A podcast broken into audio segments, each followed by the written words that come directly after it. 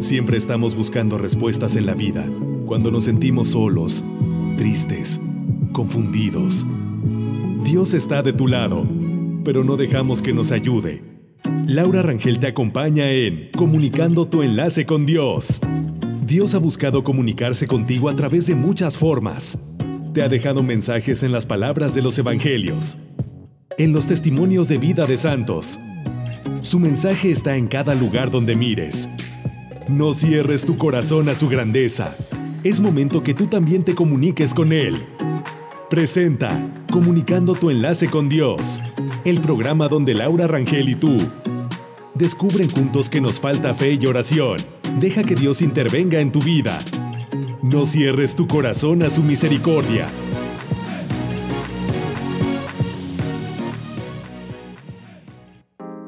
Sean bienvenidos a Comunicando tu enlace con Dios. Este domingo estamos celebrando el segundo domingo de Pascua y además estamos celebrando la Divina Misericordia. Vamos a tocar algunos puntos de la Divina Misericordia, lo más importante, lo más relevante, y además vamos también a escuchar unas reflexiones de Pascua, que son siempre muy interesantes en voz de Monseñor Teodoro Pino Miranda. Quiero comentarles que el Domingo de la Misericordia se basa en revelaciones privadas. Esta celebración se lleva a cabo en el segundo domingo de Pascua y se basa en las revelaciones de Santa Faustina Kowalska, esta religiosa polaca que recibió mensajes de Jesús sobre su divina misericordia en el pueblo de Plock, en Polonia. Otro punto importante es que forma parte del calendario de la Iglesia por acción de San Juan Pablo II. En el año 2000 el Papa Juan Pablo II canonizó a Santa Faustina y durante la celebración, durante la ceremonia, declaró, así pues es importante que acojamos íntegramente el mensaje que nos transmite la palabra de Dios en este segundo domingo de Pascua. A partir de ahora, en toda la iglesia se designará con el nombre de Domingo de la Divina Misericordia. Esto lo pueden checar en una homilía del 30 de abril del año 2000. Y continuamos con el punto 3, que esta revelación privada tiene efectos válidos en la liturgia. En su comentario teológico sobre el mensaje de Fátima, el entonces cardenal Joseph Ratzinger, ahora el Papa emérito Benedicto XVI, escribió lo siguiente. Podemos añadir a menudo las revelaciones privadas, provienen sobre todo de la piedad popular y se apoyan en ella. Le dan nuevos impulsos y abren para ella nuevas formas. Esto no excluye que tengan efectos incluso sobre la liturgia. Por ejemplo, muestran las fiestas del Corpus Domini y el Sagrado Corazón de Jesús. También otro punto es que la Iglesia invita a celebrar la Divina Misericordia de varias maneras. Entre otras cosas, ofrece una indulgencia plenaria para hacer que los fieles vivan con intensa piedad esta celebración. El mismo Sumo Pontífice estableció que este domingo se enriquezca con la indulgencia plenaria para que los fieles reciban con más abundancia el don de la consolación del Espíritu Santo y cultiven así una creciente caridad a Dios y hacia el prójimo. Y una vez obtenido el perdón de sus pecados, ellos a su vez perdonen generosamente a sus hermanos. Esto es maravilloso y podemos también aprovechar este día a la hora de ir a misa, ojalá que se puedan confesar y eso vale mucho la pena porque así de verdad también es otra oportunidad más para estar más enfilados camino a la gracia. Otro punto es también que la imagen de la Divina Misericordia fue revelada por Jesús mismo. Esta imagen le fue revelada a Santa, Faustina en 1931 y Jesús mismo le pidió que se pintara. Luego el Señor le explicaría su significado y lo que los fieles alcanzaran con ella. En la mayoría de versiones Jesús muestra levantando su mano derecha en, esta, la señal de bendición y apuntando con su mano izquierda sobre su pecho fluyen dos rayos, uno rojo y otro blanco. El rayo pálido simboliza el agua que justifica a las almas El rayo rojo simboliza la sangre, que es la vida de las almas. Bienaventurados quien viva a la sombra de ellos. Toda la imagen es un símbolo de la caridad, del perdón y el amor de Dios, conocida como la fuente de la misericordia. Ojalá puedan ver esta imagen o conseguirla. Es muy, muy bonita para tenerla también en la casa. Esta devoción cuenta con oraciones particulares, especialmente la coronilla, que es un conjunto de oraciones utilizadas como parte de la devoción a la Divina Misericordia. habitualmente se sugiere que se reza a las 3 de la tarde. ¿Por qué? Porque es el momento de la muerte de Jesús, utilizando las cuentas del rosario, pero con un conjunto diferente de oraciones. Y pueden accesar a esta la, coronilla a través de YouTube también está, lo pueden poner y se acuerdan a las 3 de la tarde. Si igual a las 3 en punto no lo pueden hacer, pues recorran tal vez o a las 2 o a la 1, pero ojalá que sí se pudiera hacer. Tenemos esta gran oportunidad de que hoy se celebra la Divina Misericordia y vamos a pedir perdón. Y esta gran misericordia es maravillosa porque mientras más pecador eres, la misericordia de Dios siempre está presente y te abraza para perdonarte todo. Ojalá también podamos hacer con nosotros, con nuestros amigos, con nuestros hermanos, con nuestros hijos o con quien tengamos alguna fricción tengamos esa apertura de perdonar. Vamos a escuchar una reflexión de Monseñor Teodoro Pino Miranda sobre la Pascua. Caminos para la Alegría es el título de estas nuevas cápsulas que nos conducen de la mano por la cincuentena pascual para vivir y experimentar la presencia de Cristo resucitado. Permíteme que pueda llegar a tu persona. Habla Monseñor Teodoro Enrique Pino Miranda, obispo de Guajuapan de León, Oaxaca.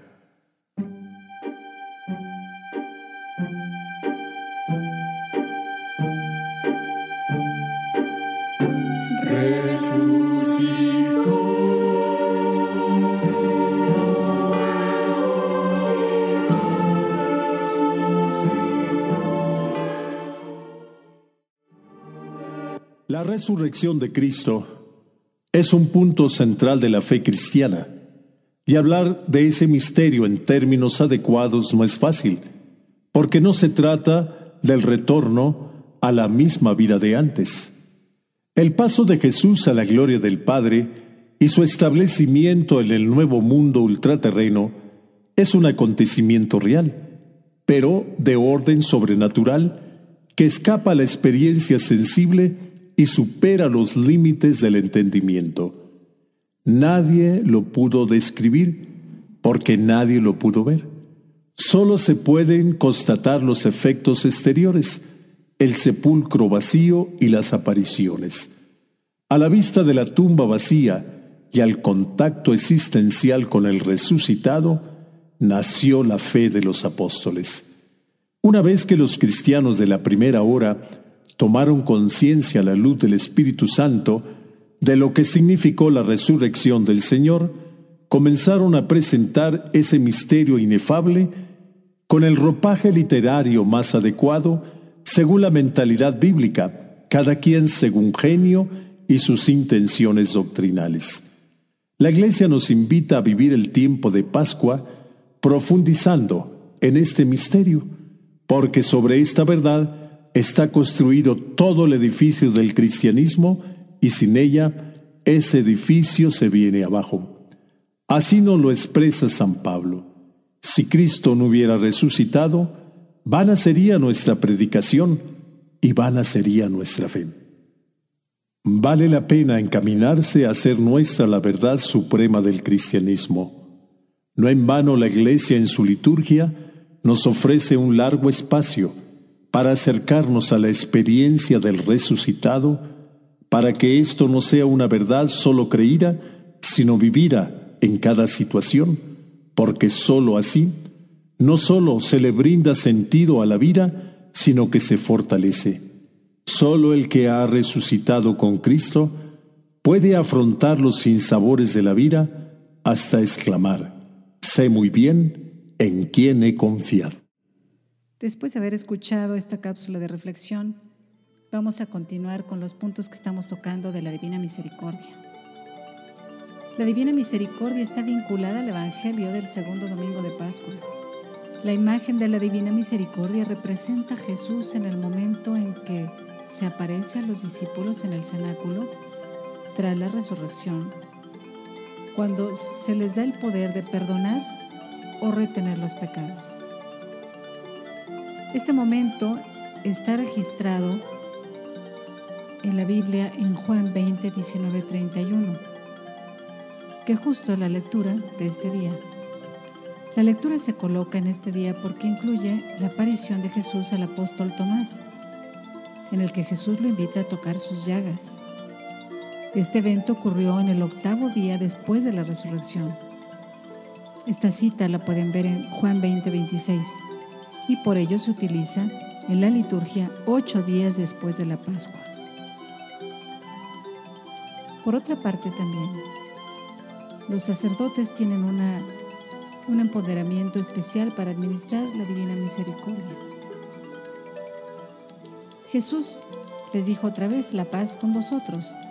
Como el Padre me envió, también yo los envío. Dicho esto, sopló sobre ellos y dijo, recibid el Espíritu Santo. A quienes perdonen los pecados les quedarán perdonados. A quienes se los retengas, les quedan retenidos. Así es que es una oportunidad para poder renovar todo lo que traemos y para poder sanarnos de tantas cosas y para poder tener una luz hermosa como la divina misericordia nos las da. Si ustedes observan esa imagen, te transmite paz, te transmite tranquilidad y parece que los rayos te bañan totalmente para que te renueves, para que renovemos todos. Cada uno sabe lo que tenemos y a veces ni siquiera lo sabemos. Pero cuando estás enfrente a la imagen, es una oportunidad de darnos cuenta. Una oportunidad de ese diálogo que haga que, seamos pues livianos ante eso, que nos dejemos atrapar por esos rayos y que subamos así como si subiéramos a un cielo. Por eso la confección es la acción de la Divina Misericordia hasta el fin de los tiempos. Es una buena oportunidad para renovarnos y ojalá tengamos también esa inquietud de ir a hacer una buena confesión. No tengan miedo, no empiecen a juzgar que cómo me voy a confesar si el Padre es peor que yo y que no sé cuánto. En ese momento no es el humano, es el instrumento. Él sirve como instrumento es Dios quien está ahí, que te va, que es misericordioso. Entonces, ¿por qué tener miedo? Yo creo que a veces como que no estamos como muy bien preparados y dan miedo cosas que no tendrían por qué, por qué pasar y tenemos como muchos prejuicios y lo vemos todo por la parte humana, pero pues no, no, no hagamos eso, mejor vamos a darnos esa oportunidad de purificarnos, purificarnos y eso nos va a ayudar muchísimo y verán qué bonito qué renovación. De esta manera dejarnos atrapar por esos rayos de la divina misericordia. Viajemos con ese espíritu libre. Estamos ya para terminar nuestro programa y vamos a escuchar una reflexión de Monseñor Teodoro Pino Miranda. Vio y creyó. Entonces entró también el otro discípulo, el que había llegado primero al sepulcro. Vio y creyó. Y es que hasta entonces los discípulos no habían entendido la escritura, según la cual Jesús tenía que resucitar de entre los muertos. Juan 20, 8, 9. La resurrección de Cristo es un punto central de la fe cristiana, y hablar de ese misterio en términos adecuados no es fácil, porque no se trata del retorno a la misma vida de antes el paso de Jesús a la gloria del Padre y su establecimiento en el nuevo mundo ultraterreno Es un acontecimiento real, pero de orden sobrenatural que escapa a la experiencia sensible y supera los límites del entendimiento. Nadie lo pudo describir porque nadie lo pudo ver. Solo se pueden constatar los efectos exteriores, el sepulcro vacío y las apariciones. A la vista de la tumba vacía y al contacto existencial con el resucitado, nació la fe de los apóstoles. Una vez que los cristianos de la primera hora tomaron conciencia a la luz del Espíritu Santo de lo que significó la resurrección del Señor, comenzaron a presentar ese misterio inefable con el ropaje literario más adecuado según la mentalidad bíblica, cada quien según genio y sus intenciones doctrinales. La Iglesia nos invita a vivir el tiempo de Pascua profundizando en este misterio porque sobre esta verdad está construido todo el edificio del cristianismo y sin ella ese edificio se viene abajo. Así nos lo expresa San Pablo. Si Cristo no hubiera resucitado, vana sería nuestra predicación y vana sería nuestra fe. Vale la pena encaminarse a hacer nuestra la verdad suprema del cristianismo. No en vano la Iglesia en su liturgia nos ofrece un largo espacio para acercarnos a la experiencia del resucitado, para que esto no sea una verdad solo creída, sino vivida en cada situación, porque sólo así no sólo se le brinda sentido a la vida, sino que se fortalece. Solo el que ha resucitado con Cristo puede afrontar los sinsabores de la vida hasta exclamar, sé muy bien en quién he confiado.